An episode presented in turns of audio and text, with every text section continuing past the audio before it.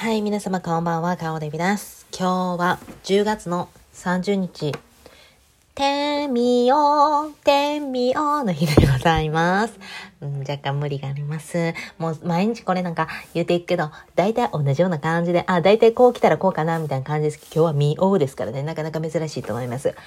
いやー、もうすぐ1ヶ月。明日は31日、ハロウィンの日。だからもうこの1ヶ月1ヶ月毎日更新が終わりを迎えます。ありがとうございました。もう終わりみたいな感じでありがとうございました。いや私、昨日もですけど結局またあの日本からあの文房具いっぱい買いました。で、昨日私、アマゾンさんで、えー、っと、その、増字、え、じゃタイガーの 200ml の水筒が、やっぱり欲しくなったんですね。で、それで、それがちょうど白が2000何ぼやったんですよ。昨日ここで言ったと。2020何円やった。え、高いなと 200ml めっちゃちっちゃいで、ほんまにちっちゃい。でもほんまにタイガーとか、まあ、象印もそうやけど、あの、保冷瓶っていうのはあれね、ほんまに長い間あったかいんですよ。日本のクオリティはすごい。だから、やっぱあれは絶対、まあ高いもんなんかなとか思ったんだけど、一応、カートの中に入れといて、明日もう一回ね、値段見てみようと思ったんよ。というのは、アマゾンって値段がさ、1日ごとで変わったりするやん。で、おお目当てのものがあったら、あれなんて言うんやったっけ？えー、っと、プライスのチャートみたいなんで、えー、っと、えー、っと、アマゾン、キャメルとかで、あの、検索してみたら出ると思うんですけど、あの、ラクダのマークのやつ、何？ウェブサイトがあるんですよ。で、そのラクダのマークで、私も名前も覚えてないラクダのマークです。で、そこに、アマゾンの買いたい商品の、えー、リンクをコピペするのね、そこに出すと、そしたらそのやつが大体、えー、どれぐらいの値段が変わってるかっていうのを見れるんですよ。で、えー、それが、えー、例えば、このち、えー、近い半年以内で値段がガクンと一番下がってる時ありますよとか、こう全部チャあのチャート、なんていうの、こう、グラフみたいなの見れるわけですよ。で、それで、あ、えー、じゃあこの、まあ、例えばそのタイガーの魔法瓶だって、一番安い時で1000円切ってる時あるやんとかもあるわけですやん。で、そういうので私、ちょっと高いもの買うときは、ちょっと見るんですね。で、例えばこの間買ったエアロバイクだって、一番安いときどれぐらい値段下がってるんかなって見て、今の値段がそこまでその一番安いときとあんま変わらんかったらもうそれでいこうって思うねんけど、あと、どれぐらいの、えーえー、前に安くなってるかとかも見て、ああ、それやったらまあ、もうこのまま、この値段のまま行くんかなとかさ、そういう予想を立てるわけですよ。で、これ一時期ずっとハマってて、10年前かな、えー、っと、苦手やったママ友の人に教えてもらって、アメリカで初めてできたママ友なんだけど、その人から教えてもらった、唯一助かった情報みたいな感じでこれを教えてもらって、で、それで調べるようになって、で、その時お金が全然なかったから、欲しいものその場で、あの、その瞬間に買うのが難しい感じだったな。でも、一番欲しかったのがその時、あの、パン焼き器で、で、象印と、あと何があったっけ？二つぐらいあるよね。ああ、名前忘れた。まあ、えー、えー、何やったっけ？タイガーでもないよな。象印と何？あ、パナソニックかな？二つの、あのーえー、そう、アメリカに住んで一番欲しい日本人が欲しがる家電って大体パン焼き器やったりするの一番初め。で、今はもう結構日本のクオリティぐらいの美味しいパンが手に入ったりするので、アンデルセンとかも普通にアメリカでも売られてるし、だから結構、あの、日本人が多いエリアに住んどったら美味しいパン手に入るから、だからまあ全然今はあのパン焼き器が登場してないんだけど、基本も初めの頃は美味しい食パン食べたいって言うんで、大概その日本人はパン焼き器を買ってた。で、私もその一人で10年前、一回初めパナソニックの買ったんだけど、その時に、だいたい200何ドルのものだったんだけど、多分300ドル近い値段。で、それでそのチャートを見て、毎日のようにチェックして、値段下がるかなってもやってたの。そしたらそれを見て、あの、その嫌味な、嫌味なママ友やねんか。基本嫌味なママ友。その嫌味なママ友が、あの、私に、えー、そんなにやるんだったらあなた株とかも向いてるかもねって言われたぐらい、ずっと計算、うわ、やったんで一番安いと思った時に、えいっていくねんな。それぐらい張り付いてた。で、今やったら別に、まあ多少そんなんで、そんな労力を考えたら今、欲しいもの今すぐ買うし、みたいな、まあ、ちゃんと働き出したからそう言えるわけなんですけどね。まあそういうわけで、まあ、買うんですけど、でも象印、あ、じゃタイガーか、その魔法瓶高っ思って200何、2000何円ってちょっと高いなと思って。で、それで文房具もちょっと買ってたのね。それっていうのが文房具一番好きなジェットストリームね。あの、ペンで言うとジェットストリーム一番好きか、ジェットストリームと、まあ、ジェットストリームの、わあ、またすぐ名前忘れてる。0.38ミリぐらいの、もうほんまに細い、えー、ペンも売ってるのよ。ジェットストリームなんちゃらっていうごめんな、もう忘れてるかもいいよな。それを、えー、もう買って、もういろいろこう、あの、カートの中入れてたら、合計が5000円近かったんやね。で、まあもうちょっとそれで一回寝たのよ。明日やったらもしかしたら値段変わってるかもと思ったら、安野の城でタイガー、タイガーのその、あの、保冷瓶、1日でだよ。1日違いでよ。なんと1200円ぐらいになってたの。めっちゃ安ない？ええー、と思って。だから、2000何ぼから1200円ってめっちゃ違うやん。もう800円以上違うわけよ。ラッキーと思って、もうそれで買うってやって。だから、アマゾンってほんまに1日で値段変わりるから、ほんまマジでさ、じゃあ1日前に買った人、謝ってって感じやん。ちょっと飲みます。で、前や、あの、もう、だから、もし、その場で買ったら、私もアマゾンで買ったら、もう絶対その値段を、えー、調べないことにしてる。悔しいこといっぱいあるから、ええー、めっちゃ安なってるしとかめっちゃあんねんか。だからそれはもう調べんようにしてる。それで今日さ、あの、昨日あたりに考えたことがあって、そう、文房具とかしだすとさ、あ、最近なんか文通をしてる人がいて、一緒に。なんかひょんなことから文通を始めることになったんですけど、いや、始めようかとも言ってないねんけど、家からもうほんま近所の人やねんけど、年齢は私のお母さんより少し若いぐらいだからもう60代、いや60ぐらいやったと思うんです61とか60ぐらい。2かもしれない。忘れたけど。まあ、それぐらいの年齢が全然違う方なんですけど、はじめ、何で出会ったんかななんか仕事場の人があそうそう仕事場の人が、えっと可愛いショッピングバッグを持ってたんですね。でそれがなんかエコバッグみたいな感じで結構柄が可愛いのでで中があのツルツルのビニール素材みたいになっててだから濡れても大丈夫みたいな。でしっかりしてるやつ持ってて「えー、それ素敵ですね」って言ってて。でなんかその方の作ってるやつがその持ってたら分かるのね。このあこれきっと同じ人が作ったやろなって分かるような布選びが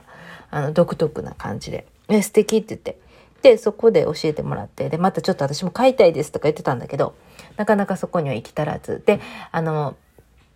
あれの時にマスクを、コロナの時にマスクを、え、ー、と、いただいて、その方から、その老人ホームにみんなの分って言ってくれて、そのマスクがすっごいちゃんと、もうなんか作りがもう感動したわけですよ。わ、すごいなと。やっぱりもう、あの、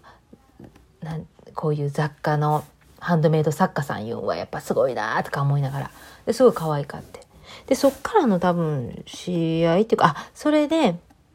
えどうやって知り合った？それでオーナーがあじゃあ香織さんもきっとその方とつなげてあげたら、えー、合ういいと思うみたいなこと言ってつなげてもらったんだと思うねんけどどうやってつながったのか忘れたんだけど初め会う前になんか E メールかなんかのやり取りをちらっとしたのかもしれない。うん。で、そうこうしてたら、私 YouTube を教え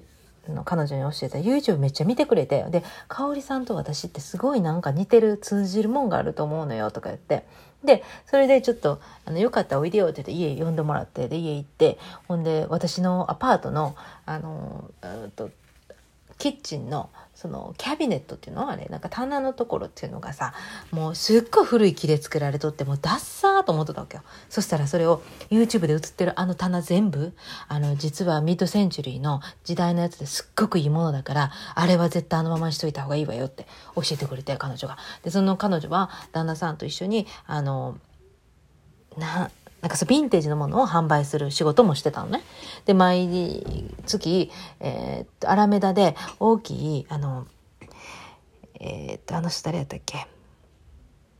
誰やった？あの人。芸能人。サンフランシスコに住んでる芸能人。あ、なんでここでド忘れするんかな私ほんまに脳みその病気かなって最近めっちゃ思うねんけど、言葉とか名前とかパンって出てこないねんな。これ病気でしょ？もう完全に。脳ちょっとなんとかバーンって、一回脳バーンってぶつけた方がいいんかななんであんな名前が出てこないの？もういいか。まあ、その芸能人の人もよく言ってるね。あの、野沢直子さんや。出てきた。サンフランシスコといえば野沢直子さん。野沢直子さんが毎月、あの、行ってるアラメダの大きな大きなフリーマーケットなんよ。で、そこで彼女たちも出店してて、そこでもその自分のハンドメイドの作品とか売ってると。で、今はもうコロナのなってからマスクがすっごい売れてて、もう忙しいやないかやとかいう話をしてて、で、彼女とはもう世代も全然違うねんけど、本当に好きな感じが似てて、もうなんか、すごい素敵な人なんですよ。魅力的。で、また、確か AB 型？私の周り AB 型多いのよ。AB 型の人って、本当にい、い、あの、同じ人がいない。だから、血液型、私は O 型で、O 型と同じ O 型で、ああ、大体似てるなとかあるんだけど、AB 型ってそれぞれ全然違う個性なの。でも、突き詰めるたりとか、もう本当に、あの、結構キチキチっとしたものを、A AB 型って個性的っていう感じなんだけども、大型みたいにガサツじゃなくて、すっごい几帳面なことしたりするのよ。で、それで言うと、この間私言ってた大親友の漢方のミキちゃんも AB 型でした。A 型やったかなとか言って、いや、違う違う、彼女 AB 型でした。AB 型じゃないって言われました。あの、後で DM が来ました。A 型じゃないっていうね、DM が来ました。そうなのよ。私、周りに本当に AB 型が多い。で、すごい気が合うのよ。私、AB 型の人と。なんか、それで言うと昔付き合ってたウッシーっていうあの前にも出さ出たはず名前であのデザイナーのウッシー姫路のウッシーえーと、才能の塊と呼んでました。そのウッシーも AB 型でしたね。でウッシーは言ってましたね。AB 型ってあの結構嫌われるしあの、二重人格って言うけど、絶対それないからって言ってましたね、彼ね。A 型と B 型が入ってるからとか言われたけど、それ関係ないからって言って。で、他の人も聞いたの。他の AB 型の人も聞いたんだけど、A 型と B 型が入って AB 型っていう話じゃないからっていう話。だからまたそれ AB 型って別ですと。別の人類だと思ってくださいみたいな感じで。なんか AB 型の人って本当にね、噛めば噛むほど面白いっていうか、あの、私はかなり好きなんですね。てか合うんですね。合うから一緒に似てるんだと思うけど。で、その彼女がね、私の YouTube かなり見てくれてて で、もう応援者みたいになってくださってありがとうございますって感じなんですけど、かおりちゃん、あの、見たよ、あの、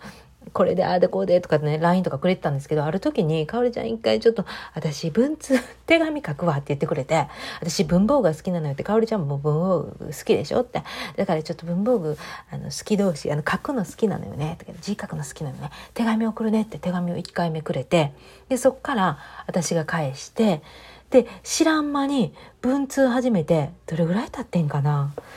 でも1年はもちろん経ってないけど、もう何回かやりとりしてんのね。で、もうほんま家近所やね。車、車で2分もかからんエリアに住んでんのに、あの、文通をするってね。で、それで昨日考えたの。あ、そろそろ彼女から手紙来るかなと思って、しかももう1ヶ月ぐらい経ってた。だいたいまあお互い1ヶ月ぐらい経って。そしたら今日来たの。すごくない？しかも、今回彼女はスタンプをつけてません。え、どうやって届けたんと思って。で、私とかアパートやから、下のところでさ、セキュリティあるのに、あれ？とか思ったら、彼女、前で待ってたみたい。なんか、あ、誰か入ってこうかなって。そしたら、アパートの人が来たから、あ、じゃあこれ302に出してくれますか？あ、オッケーって、それで入ってきた。すごない。で、紙がね、また面白い紙使ってんの。この紙は、すごいヴィンテージの、ちょっとこれ海外のイギリスっぽいな。やつで、郵便屋さんの男の人が、えー、手紙をこういっぱい持ちながら、その後ろのバッグに男の子と女の子がおんぶされてるっていう、乗っかってるっていう話なのね。すごい？な。で、そこにもうちっちゃい字でブワーって、ちょっとゴッホを思い出すような、ゴッホはもう手紙書くの好きだからね。で、そこに可愛いステッカー、ちっちゃいステッカーいっぱい貼ってて、可愛いよね。いやーなんか今学校でこんなことやってるよとか彼女なんか、えー、っと今ちょっと勉強してるらしくてそういうことの話をしてたのね。であのー、そう彼女から手紙来てあ今日の手紙どこ行った？私こっちにしまい込んじゃってるね。いやしまい込んじゃうのよ私すぐ。今ちょっと紹介したかったのに前の手紙が出てきちゃってる。でもなんかこう私の YouTube の感想だったりとか、こうお互いにそうだね、こうだね、とかって書いてあることとか書いてあって、今日なんて、あ、あそこにあるかな？ちょっと待って。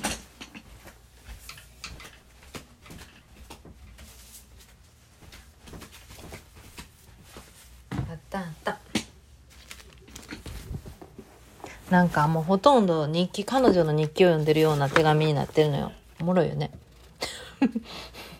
で、しかもちゃんともうさ、今日の、今日のことも書いてある。10月30日のことも書いて彼女の日記なのよ、言ったら。それで、プラス、なんか私に当てても書いてあるって感じで、なんか面白くて。で、そこにさ、今日はさ、不思議なステッカーっていうか、これ何なんだろう？紙。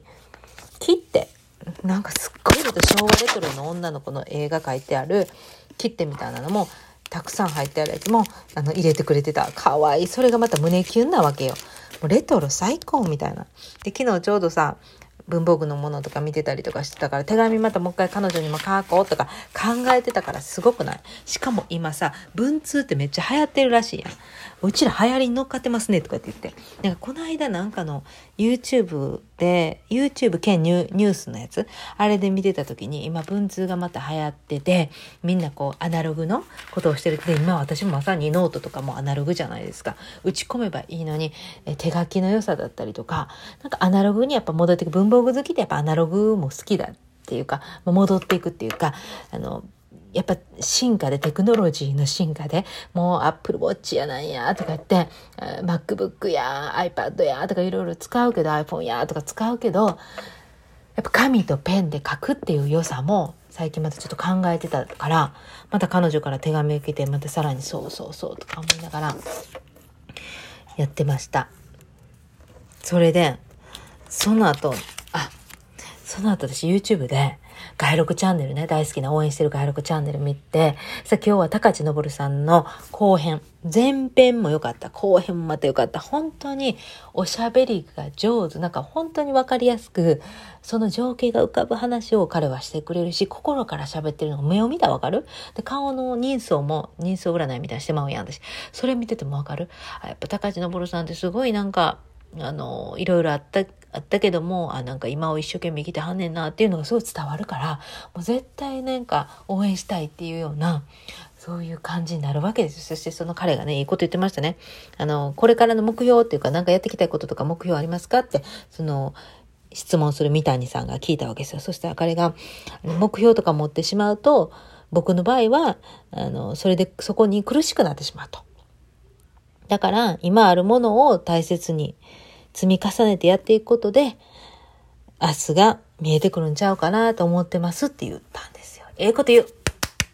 メモメモメモ、メモメモ、メモメモメモ、小さいノートの活用術に、小さいノートに今すぐメモ、メモメモメモ。ええこと言うよね。目標とか、いやいや、なんかこうした夢、希望みたいなのとかって、もうなんかどうしますかって言われて答えられへんかったら、なんかあかんみたいな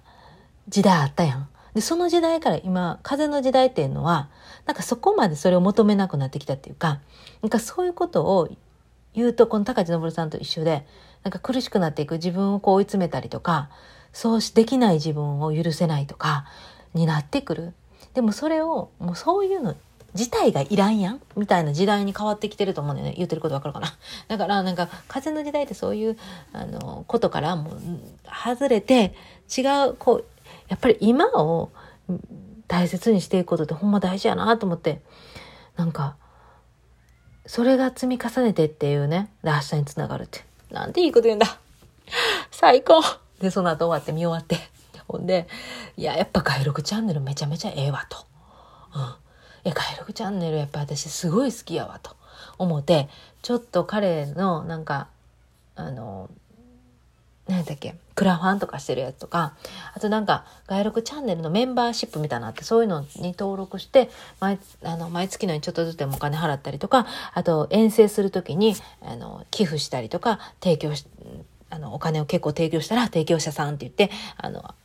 番組の初めの方に言われるとか、そういう応援できるシステムがいっぱい整ってるんですね。で、その中で今、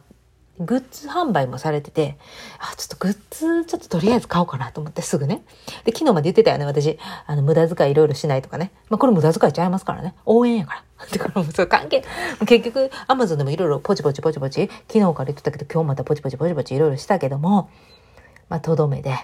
三谷さんの、えー、イラストのエコバッグ買いました。1800円。ちょ、誰、誰かもう欲しい人ぜひ買ってみてください。かわいい。で、三谷さんって、あの、顔を見ていただいたらわかるんだけども、あ、AD さんにおりそうみたいな顔してはんねんな。うん。そして今はもうその髪の毛も、ごめんなさい。魂でそうになった。あの、髪の毛とかもグリーンでしてはって、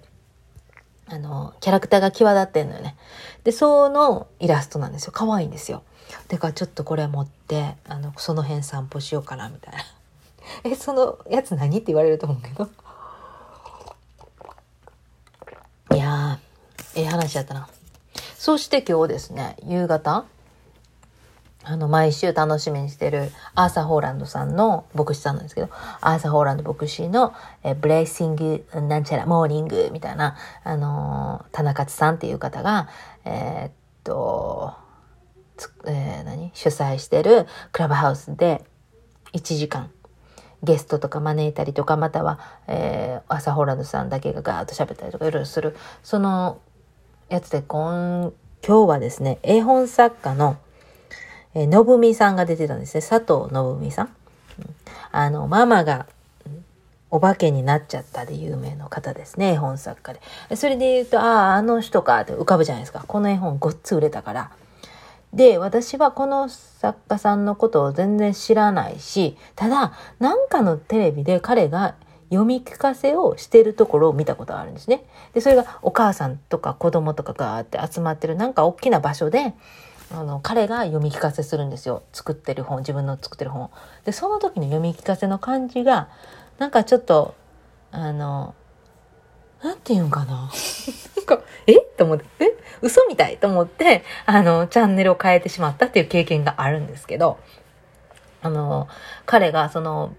アーサー・ホランドさんのやつの話に来ててで今日は彼の本が出版される日だと。なんかパンダのやつの本だったけど、それは私はあんま知らないんだけど、あの、販売されるというので来てたんだけども、実はすごいバッシングされて炎上しまくってたと。で、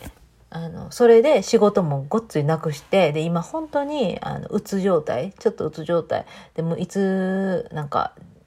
自分で命を絶ってもいいって思ったの何回もありますと、この炎上でっていう話をしてたのね。ええー、ちょっと待って、ちょっと待ってと。炎上してたん？知らん知らん知らんと思って。で、でその話を聞いてしてたのね。で、その炎上はまだ調べないで、この1時間そのブレッシングモーニングっていうやつを聞いてたの。そしたらいつもこの番組は1時間で終わるんだよね。だけど今回はまあなんかこうガーってその彼も喋ったりしたから1時間半近くやってたよね。で、あ、で、したらもうその朝の、あの、夫、妹、娘さんもちょっとあの忙しくなって、あ、じゃあもうあの1時間ちょっと過ぎた時にじゃあちょっと行かなきゃいけないんでって言ってあれしてだけど1時間半ぐらいやってたね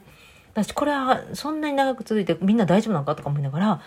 聞いてたんだけどその中での印象ね印象の中で彼の喋ってるだから炎上とか聞かんという私はまだ見てなかった状態で声だけの印象でえっ、ー、と私のえっ、ー、と分析ですね。顔で見さん分析大好きだから、人間分析大好きだから。から見た目とかの分析とかもめっちゃしちゃうんだけども、これはもうただ感じ、私が感じただけの話で、ね。あの、話の感じっていうか声のトーンだったりとか話の感じがあんまり私の好きなタイプではなかったんですよね。これはみんなそれぞれあると思うんだけど。で、なんでそんな炎上せなでも、でも別に悪い人じゃないのよ。で、あの、牧師さんの両親が牧師言うてたかな？で生まれ育ってあのそういう環境の中で育ったので、まあ、自分はクリスチャンではないんですけどという話をしながらなんやかんやかんやかんやとかね言ってんのね。で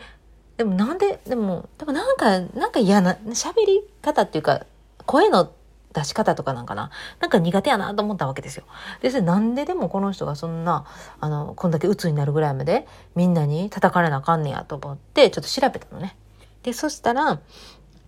あの自分のこの情熱大陸とかも出てらっしゃって、私多分情熱大陸で見たんかな。こう強み聞かせの時になんかすっごいなんか、あの感情的に読むというか、それのなんかちょっと、ちょっとぶっ飛んだみたいな感じの読み方なんですよね。ええー、とか思って。なんかちょっとうさん、嘘、嘘くさいっていうか読み方がちょっと、なんかちょっとこっぱずかしいというか、なんか何とも言えん、何とも言えん感じだったでもみんな号泣してたし、その場では。ああ、そうなんやと思って。でも、この本自体、このママがお化けになっちゃったっていう本自体が私は苦手やったんですよ、実は。で、でもみんなが、ほぼほぼ売れ、めっちゃ売れてるし、ほぼほぼみんながいい話やと言ってるから、あの、言いにくいんだけど、あの、私は読まなかった本なんですよね。で、でもこれすっごい人気だから、あのー、この間もラメージセールにもこの本が出てきてたの。で、だから結構みんな買ってる本だよな。あそこラメージセール出るぐらいだから。こんなアメリカで日本人の人が買ってるってことはやっぱりそれだけ読まれた本。で、どこでも本屋いた、売ってた、あの、紀ノ国は日本の紀ノ、日本、日本町の紀ノ国屋とか持ってた。で、その時に、うちの子供たちがいつも、あこの本嫌だって言うのよね。で、それっていうのは、パッと見、見開いた時にお母さんがあの白い布を顔にかぶしてるのよ。亡くなった状態だから。その時点で私もうってなって読めなかった。で内容は素晴らしい本やと思うんですよ。でこのその後に今日よ今日初めて彼のその「ママがお化けになっちゃった」をちゃんとちゃんと最後まであの検索して読んだのね。全部読んだのあの動画で出てましたねで読んでなるほどそういう内容かと思ったんだけども私のほんまにこれは個人の意見なんで、あの、で、しかもその彼をディスりたいわけでも何でもないんですよ。何でもないんだけど、私の個人の意見としては、ここういう話、なんかおか、親が死ぬことって自分の子、自分が子供の時に一番あってほしくないことやったの。絶対に死んでほしくない。で、あと、親になってみてわかるのは、自分の子供が自分より先には死んでほしくない。この二つ。この二つを自分が子供の時と今親になってから感じる思いがこれでこの内容は命を大事にしようという話だと思うんですその絵本自体は。でそのもし、まあ、子供が病気になるとか子供が亡くなるとかいう物語とかも結構あるじゃないですかそういうのもきっと命を大事にすることだったりとか今という時間を大事にしようねって親と過ごしてる時間だったり子供と過ごしてる今を大事にしようねっていうメッセージはめちゃめちゃ強いと思うのよね。それはわかるの。それはわかるんだけども起こってないことを妄想しなくていいっていうのが私のあの意見なんですよね。だからあの突然めっちゃシリアスになってるけどごめんなさいね。すいません。すいません。なんかでもこれはちょっと言いたかったなと思って。私の、あの、話、私が、なんていうの？いえ、何？伝えたいメッセージ、うん、だから、あの、例えば、自分の子供が病気になったらどうしようとか、もう怒ってもないことを妄想して、ああ、そうならないように、あの、こうしようとか、さ、またさ、自分が子供の時にさ、親が死んだらどうしようとかさ、私は思ってたのよ。イメージしてたのよ。なんか、絶対嫌とか思ってて、で、死ぬことが子供の時はやっぱ怖かったから、大人になってみて、そしてまたクリスチャンとかそういう信仰を持ったことによって死ぬことっていうのは怖くないとか言えるけど、やっぱり怖いものじゃないですか。だって自分では、あの、なったことないし。で、死んだ、死ぬ本人は別にそこまであの最終的に亡くなったとは、あの、ええんやろうけど、残された方の思いっていうのはやっぱ辛いじゃん。で、それをさ、やっぱ子供が見た時にさ、え、この本読んだ時にさ、一緒に読んでお母さんは感動すると思うし泣くと思うねんな。で、だから親だけが見たら絵本ちゃうかなと思ったのよね。で、それで言うとこのやつは、えっ、ー、と、対象年齢をすごく上げたとか言って、なんか後にあげたとか言ってて、だかちっちゃい子があんまり読まんでもいい本読まないくてもって、そう理解できないでしょ、やっぱり。あの、ただただ悲しいやん。だって自分のお母さんがいきなり亡くなったら、この本読んでから亡くなったらどうしようってなってしまうと思うのよ。だから私は、ああ、やっぱそういういい本なんだけど、ちょっと確かに分かれるかなっていう内容。で、そこいうところもまあ炎上につながったりとかしてたりとかして、そして、えー、また彼があのヤンキーやったと。で、今ヤンキーはヤンキーやったと思うし、あの、あれなんだけども、えー、池袋連連合の160人いた中の総長だったという話をしていると。で、33回逮捕された経験もありますっていうのを、まあ、売りにしてるって悪いけど、売りにしてやってたみたいね。で、それが、あの、いや、そんなことじゃなかったと。あの、暴露されたりとか、なんやかんやで、で、なんか、お母、SNS でも炎上しまくってたらしいね。なんかお母さんの、お母さんの歌詞を作って、えー、なんかそんなん言わんとってくれとか、子育ての赤ちゃんが泣くのはどうして泣くのかとかを書いて、えー、そんなんちゃうしとかね、いろいろもう炎上してたわけですよ。で、私のこの分析の中で感じたことっていうのは、まあ、えー、ヤンキーやったんほんまやと思うし、池袋連合はないって言われて、まあないんやろな、ない、なかったとして、160人のリーダーって、まあまあ、そ、それもちょっと、ちょっと、まあ持っちゃったよな、話持ったよなとは思う。で、この33回逮捕っていうのは、あの、外録チャンネルとか、その、えー、っと、ああの、アウトロー系の YouTube とか見てる人とか言ってわかると思うんだけど、大概やっぱ10回までやん。あの、逮捕されてるって言っても。で、10回まで逮捕されたって言って、その、えー、薬剤さん、元薬剤屋さんだとかね、そういう人らでも10何回とか言って、まあ、30何回はやっぱいてない。いてないし、やっぱりその20何回とか10何回の人でも、まあ相当顔柄、顔を見てわかるのよ。あ、いろいろ昔は大変だったんですね、とかいうのがわかるのよ。でもこの人の場合、まあ、そんなやんちゃってか、まあちょっとグレたやろうけど、そんなごっついグレてないやろって。ただその、あの、人相、人相学言ってしまったごめんなさいね。この口角の上がり方がちょっと嘘、嘘っぽいっていう口角の上がり方やね。ごめんな。口元ってやっぱり、私すごい見てしまうね、口元。この口元と目、私すっごい見るんだけど、目と口元がちょっと、ちょっと大丈夫かなっていうね。でももしかしたら彼は自身もそういう精神的な何か、あのー、疾患、病気何か持ってるかもしれないなと私はちょっと思っちゃった。だからすごくこの今日のあの話を聞きながら彼すごく純粋であの